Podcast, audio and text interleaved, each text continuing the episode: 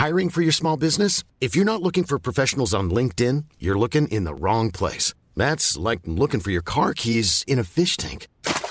LinkedIn helps you hire professionals you can't find anywhere else, even those who aren't actively searching for a new job but might be open to the perfect role. In a given month, over 70% of LinkedIn users don't even visit other leading job sites. So start looking in the right place. With LinkedIn, you can hire professionals like a professional. Post your free job on linkedin.com slash people today. Millions of people have lost weight with personalized plans from Noom. Like Evan, who can't stand salads and still lost 50 pounds. Salads generally for most people are the easy button, right? For me, that wasn't an option. I never really was a salad guy. That's just not who I am. But Noom worked for me. Get your personalized plan today at Noom.com. Real Noom user compensated to provide their story. In four weeks, the typical Noom user can expect to lose one to two pounds per week. Individual results may vary. Roar, growl, snarl, bellow. Welcome to Paleo Bites, the podcast where everybody walks the dinosaur, except when we talk about mammoths and such. Uh, my name is Matthew Donald, and each episode, I and a rotating set of guest co hosts talk about and rate a genus of prehistoric animal, be it dinosaur, mammal, arthropod, and so on. This week, I'm joined by uh, acclaimed author and Well, I wouldn't say acclaim. acclaimed poetry person, poet, and college friend of mine, Stephen Curro. Hello. Hello, you're, you're too kind. It's just like Oh, a few poems. Okay, good. Well, but the, the feedback I've seen for it though is it's quite good. It's up there. oh, well, I mean, you're no Shakespeare yet, but but who is? that's true. It's hard to top Shakespeare. Anyways, so uh, at the beginning, I like to ask them a, a favorite dinosaur, uh, or fa- a question about their favorite dinosaur or their favorite dinosaur movie or something. Uh, I we've already covered that last time, so when, last time you were on, so I'm going to ask you this time. Okay. Why are you into dinosaurs? Oh, that's a good question. Well, I like to say that I was one of those kids who never grew out of the dinosaur phase. Oh, same here. I, get, I mean, like I like I like dinosaurs because a lot of you know for the same reasons. Lots of little kids like dinosaurs. They're big, they're weird, they're they're kind of scary. But Mm-hmm. when I was in first grade for my birthday, my mom gave me my mom and dad gave me. Um, the two hardback covers of Dinotopia and Oh, Dinotopia: so The World. Beneath, and that's what really that was the clincher for me. yeah, those So books are so good. That like from there I was hooked.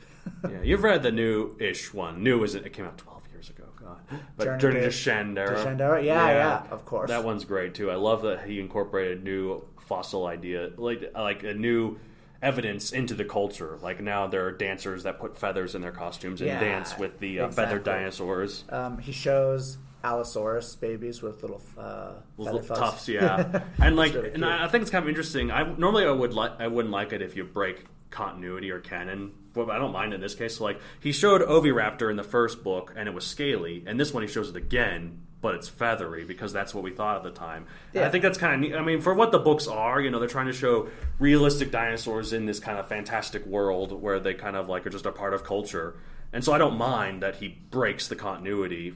Or, or, or Yeah. be, because it's all about the science too, in a way. It's less of a continuity break and more of a retcon. Yeah, it's kind of more of a, that's more what I mean. Yeah, like, Mm-hmm. so yeah, I don't mind that too much. I, I think it'd be cool for if they like. I, I get why they keep them not having feathers though in Jurassic World because they talk about that and uh, yeah, Um, if you do notice, some of the raptors have like a little feather right. edge. Well, and I think it'd be neat because I think I read in the next Jurassic World coming up, they're going to explore as well as InGen other companies that have made dinosaurs Uh-oh. because they brought the. Uh, because they, they opened the Pandora's box, you know, it's kind of hard to bring it. And I think it'd be interesting if there was an actual accurate Velociraptor in it, and it meets Blue, and Blue's like, "What is this thing?" It's the size of a chicken.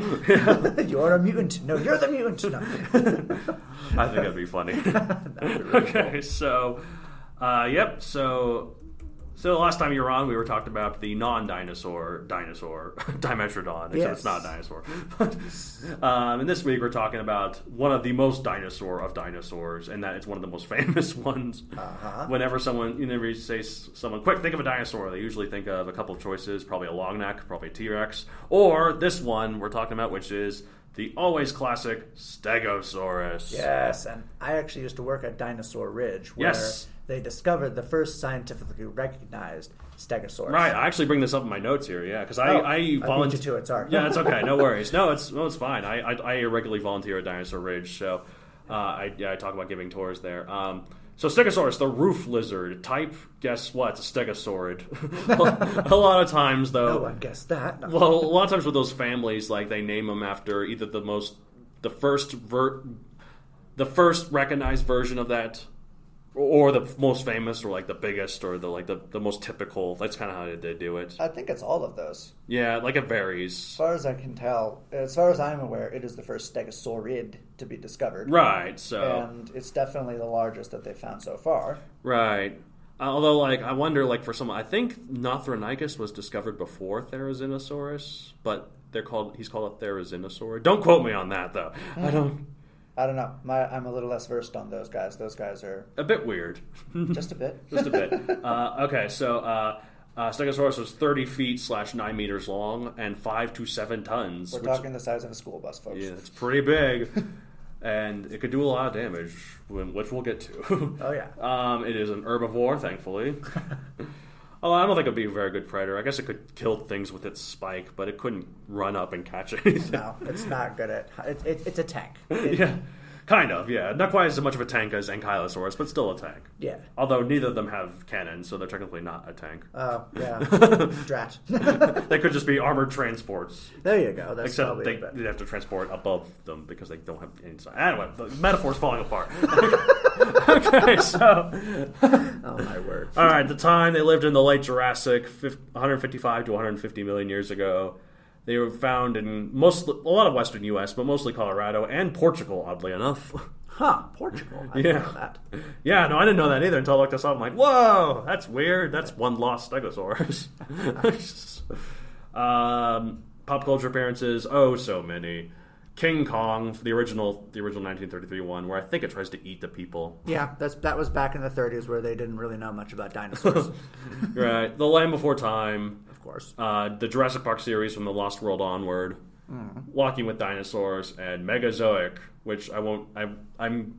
I will leave. The, I will leave spoilers out of this. So I won't give this any context. But I'm just going to say, Yeah, there's a, there's a Stegosaurus in there. yes, there certainly is, isn't there? so yeah, Stegosaurus is in the elite three or four strong club of dinosaur species any average schmuck can name, and this makes it the legend, of, a legend in pop culture. Everyone knows it. Everyone loves it. It's the best. It was discovered, and this is a name we'll mention quite often in the show, uh, by Othniel Charles Marsh Uh, Marsh. during the Bone Wars, and a site at Dinosaur Ridge in Morrison, Colorado, where I used to work and I occasionally volunteer at. Uh huh. I, what? Oh, just that it was actually Arthur Lakes who did all the work and dug up Right. um, the Stegosaurus. But since othniel Marsh was a jerk, he gets all the credit. Really, well, he wasn't like on his team at all. Like, or- No, he he was. I mean, like he did go on digs across the American West. like he didn't work for. I, I assumed that Othniel Charles Marsh paid people like, fine, go here, dig here, and then like. Yes, but you know, Okay. he got to showcase and name the Stegosaurus. Oh, okay. You So know. even though he did, one- okay, yeah. no, basically no one outside of Dinosaur Ridge knows about Arthur Lakes. Yeah, I was gonna say I never heard of him. Oh, what's his name? I'm gonna write down the notes here. yeah, Arthur Blake, you said? Arthur Lakes. Ar- actually, Arthur Lakes. I mean, no one sees this other than me, but I just Yeah, want to yeah. remember he, this name. He dug it up, but then he sent the, the specimen back to um, Othniel Marsh, who studied who studied it and then named it. And Nice. now it's in the basement of the Yale Peabody Museum. Nice. but so uh, I've given tours at this site, as have you, where it was discovered. Yes. Uh, which makes me real. I think it's really cool. Now, if, I- if I want to be a true paleo nerd, though, I need to give tours at the site where Cryolophosaurus was discovered. Oh, yeah, that's dedication right there. Yeah, and listeners, it was discovered in Antarctica. Just as, in case you don't get the joke. okay. So, obviously, there's the, a lot of distinctive features about Stegosaurus, but the most distinctive feature is its tail spikes. Thought you were going to say the head. No, I'm kidding. well, actually, here you'll see how I'm going. Where I'm going with this. Uh, technically, the tail spikes are called thagomizers. ah, yes, the Thagomizers. Four spikes at the end of the tail, over three feet long apiece, capable of impaling deep wounds into the ankles of any poor predator caught in its path. To ensure they hit their targets, a lot of artists kind of show it as like the spikes kind of pointing upwards, but no, they point outwards. Upwards wouldn't work, as believe it or not, a stegosaurus is not a scorpion. So it couldn't makes just go, sense. woof!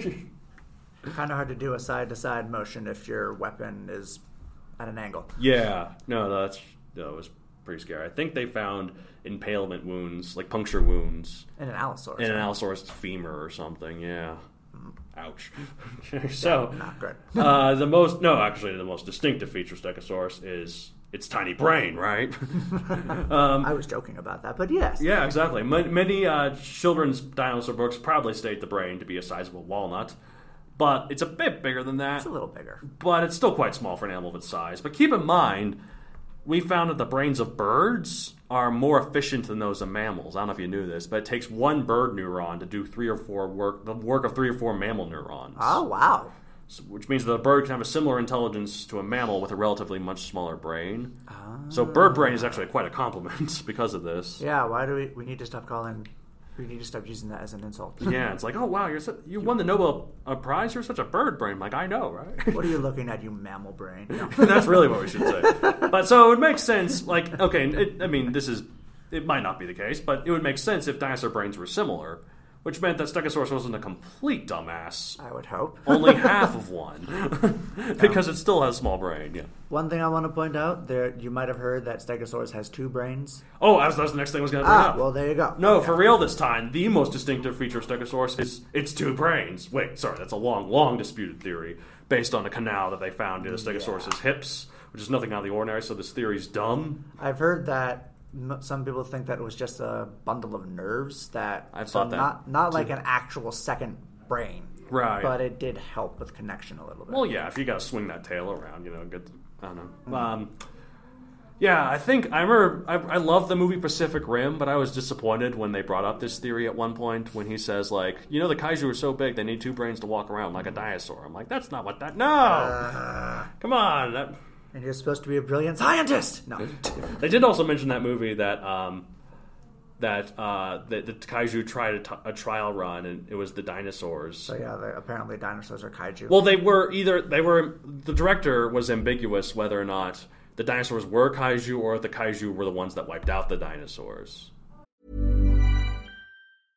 I'm Sandra, and I'm just the professional your small business was looking for. But you didn't hire me because you didn't use LinkedIn jobs. LinkedIn has professionals you can't find anywhere else, including those who aren't actively looking for a new job but might be open to the perfect role, like me. In a given month, over 70% of LinkedIn users don't visit other leading job sites. So if you're not looking on LinkedIn, you'll miss out on great candidates like Sandra. Start hiring professionals like a professional. Post your free job on linkedin.com/people today. Millions of people have lost weight with personalized plans from Noom, like Evan, who can't stand salads and still lost 50 pounds. Salads, generally, for most people, are the easy button, right? For me, that wasn't an option. I never really was a salad guy. That's just not who I am. But Noom worked for me. Get your personalized plan today at Noom.com. Real Noom user compensated to provide their story. In four weeks, the typical Noom user can expect to lose one to two pounds per week. Individual results may vary. Oh, I thought he implied that they were. Yeah, I don't know because that'd be weird because that means birds are kaiju then too. That's a very bizarre kaiju. oh, I didn't even think of that. You're right. If they are dinosaurs. I don't know. uh, my bird thinks she's a kaiju sometimes. she gets so fierce. Anyways, uh, what's also dumb as well as the two brain thing is me prolonging this distinctive feature of minimal humor. Let's finally talk about those damn back plates. okay. the correct way to position them uh, is two rows of alternating plates, uh, rather than like the paired double row along the back like you sometimes see. Originally, Marsh's interpretation is that they were lied flat along the back like armor, which is where it got the name roof lizard. Uh huh. I'm not kidding. If you look up the original drawing, it looks like Godzilla. Nice.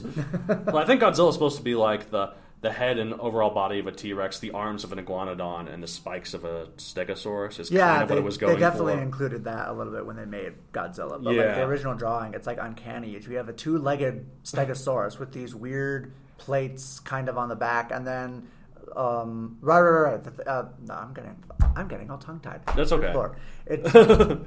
But- just look it up. Just look it up. Yeah, no, I remember reading that they actually they might have considered the idea that it was bipedal because it had such shorter front legs compared to its back legs. But then they realized how front heavy it was, and They, they actually found evidence that the babies are bipedal. that could work. At the Morrison uh, Natural History Museum, which is down the road from Dinosaur Ridge, Yeah. they have footprints on display, real footprints. And it's just the front And back ones. There are baby footprints where it's just the back ones. So Nice. the babies were, you know, walking around like an awkward puppy. Well, I think they think that even the adults, if they wanted to, could rear up to like reach a really high branch. that would So, make sense. so yeah.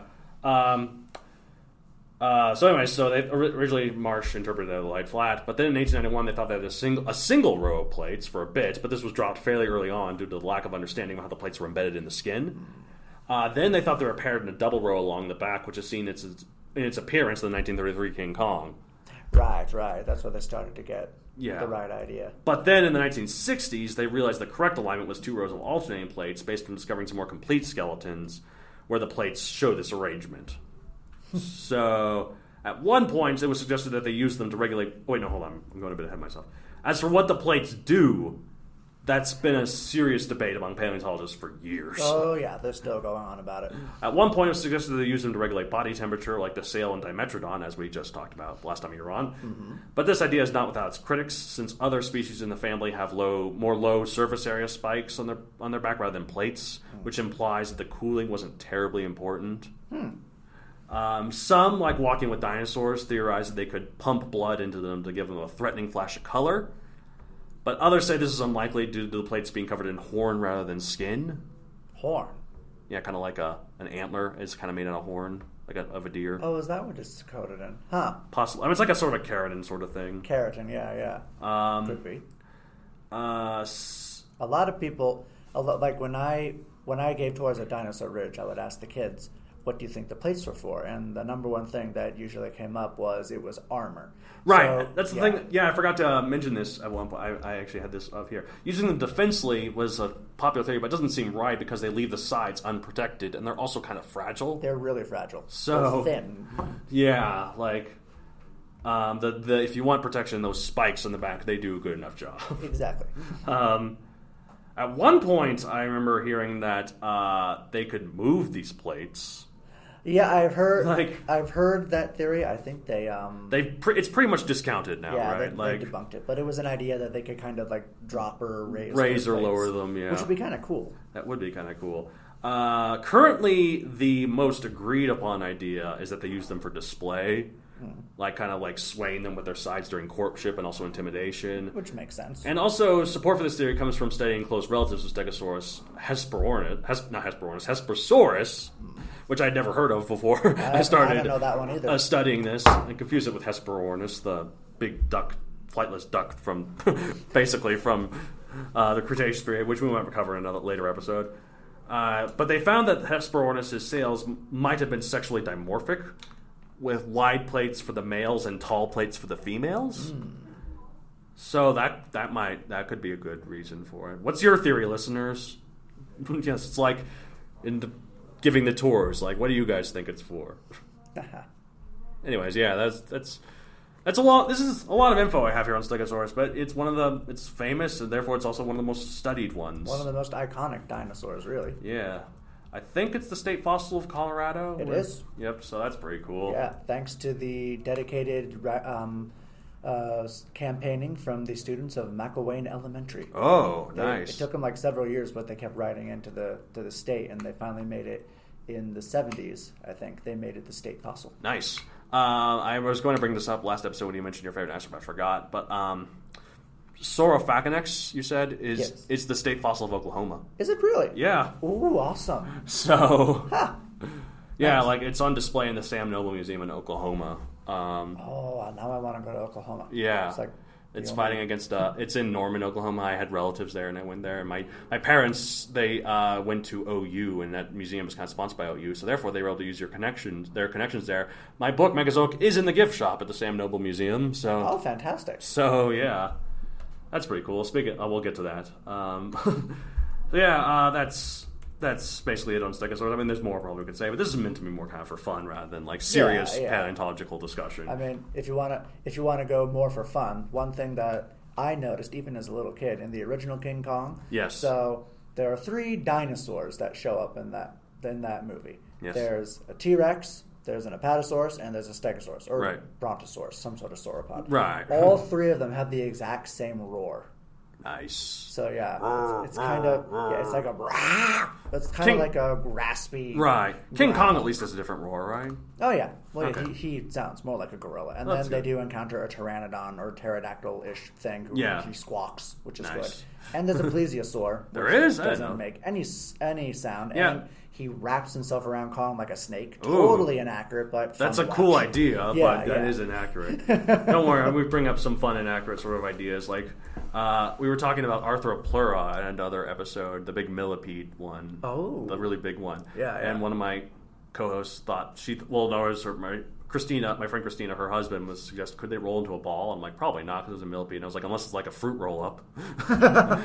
That would be that's an odd image.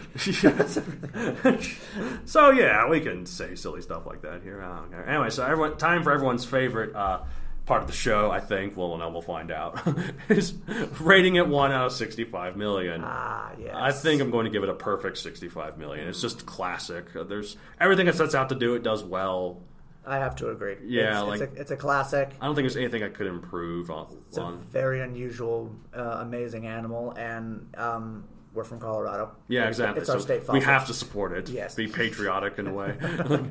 now, what's the state version of, of patriotism? Nationalism, or guess. in a way. Statism. That's what they do in Texas. Basically. we have a real good reason for it. Texas, I don't know. What, what, what does it have? Has cows. What cat? What is cows? Texas. We have a reason for our state pride. What does Texas have other than the fact that it's big? Uh, we have mountains. We, have have, mountains. a higher health rate. We have, um, uh, I don't know. But Texas has oil, so yeah. That is true. They like that down there. Oh yeah, They. Texas also has Austin, which is a really my family. Austin's there. a great town. and it yeah, it's a really fun hippie town. yeah, my uh, sister uh, and her kids are live in they live in Austin, so that's cool. Nice. Nice. Anyways, all right. So that's it for this this week. Uh, if you want to get a hold of the podcast, you can email us at mattd at matthewdoncreator.com. And you can find me on social media at Matthewdon Creator on Facebook, at Matthewdon64 on Twitter, and Matthewdon64 on Instagram. Uh, you can contact me, you can contact Steven, you can contact any of our co hosts. You can just be like, hey, you, this is my question. And I'm like, okay, here, I'll answer it. Exactly. So, um, if you're interested in writing, I have a writing podcast called The Ritwit, where two twits talk about writing. Not this twit, me and another guy. But uh, you calling it? Tw- no, I'm yeah, that's okay. We're all twits. Everyone's a twit. Everyone in the world, except for maybe. Uh, no, everyone's a twit. okay. Uh, it's some other guy. I don't know his name. His name's Matt. Actually, I don't know why I say that. Another Matt. Interesting. There's, yeah, I know. There's so, we're really rare. Anyways, if you want to uh, read a di- My Dinosaur book series, Megazoic, it's available on Amazon for print and Kindle. It's a dinosaur sci-fi, so that's pretty cool, right? Very fun. Please give it a review or buy it or you know do what you will with it.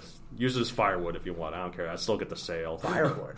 yeah, if you buy it, sure, do whatever you want with it. I got your money. Uh, okay. That's your, your series. Also, you got some books too, or some uh, um, some writing stuff. some some publications. Yeah, I'm on. Uh, I publish fiction on the webzines, Daily Science Fiction and 365 Tomorrows, and I also have some poetry published out in Acorn Haiku, and there's more coming in uh, Sci-Fi Quest. Nice, good stuff. Very cool. All right. Well, uh, see you guys next week. And as we say at the end of every uh, uh, Paleobites episode, ee, ee. I don't wanna- ee. Roar. How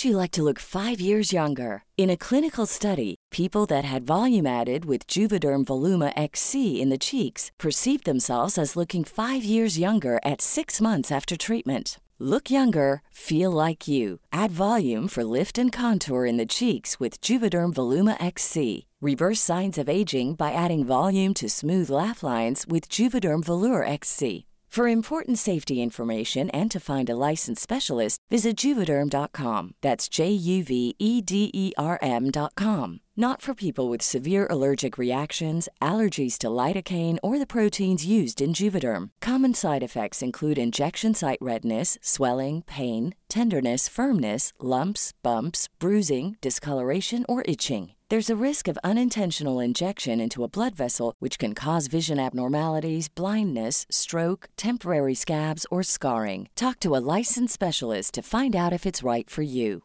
Even when we're on a budget, we still deserve nice things. Quince is a place to scoop up stunning high end goods for 50 to 80% less than similar brands. They have buttery soft cashmere sweaters starting at $50, luxurious Italian leather bags, and so much more. Plus, Quince only works with factories that use safe, ethical, and responsible manufacturing. Get the high-end goods you'll love without the high price tag with Quince. Go to quince.com/style for free shipping and 365-day returns.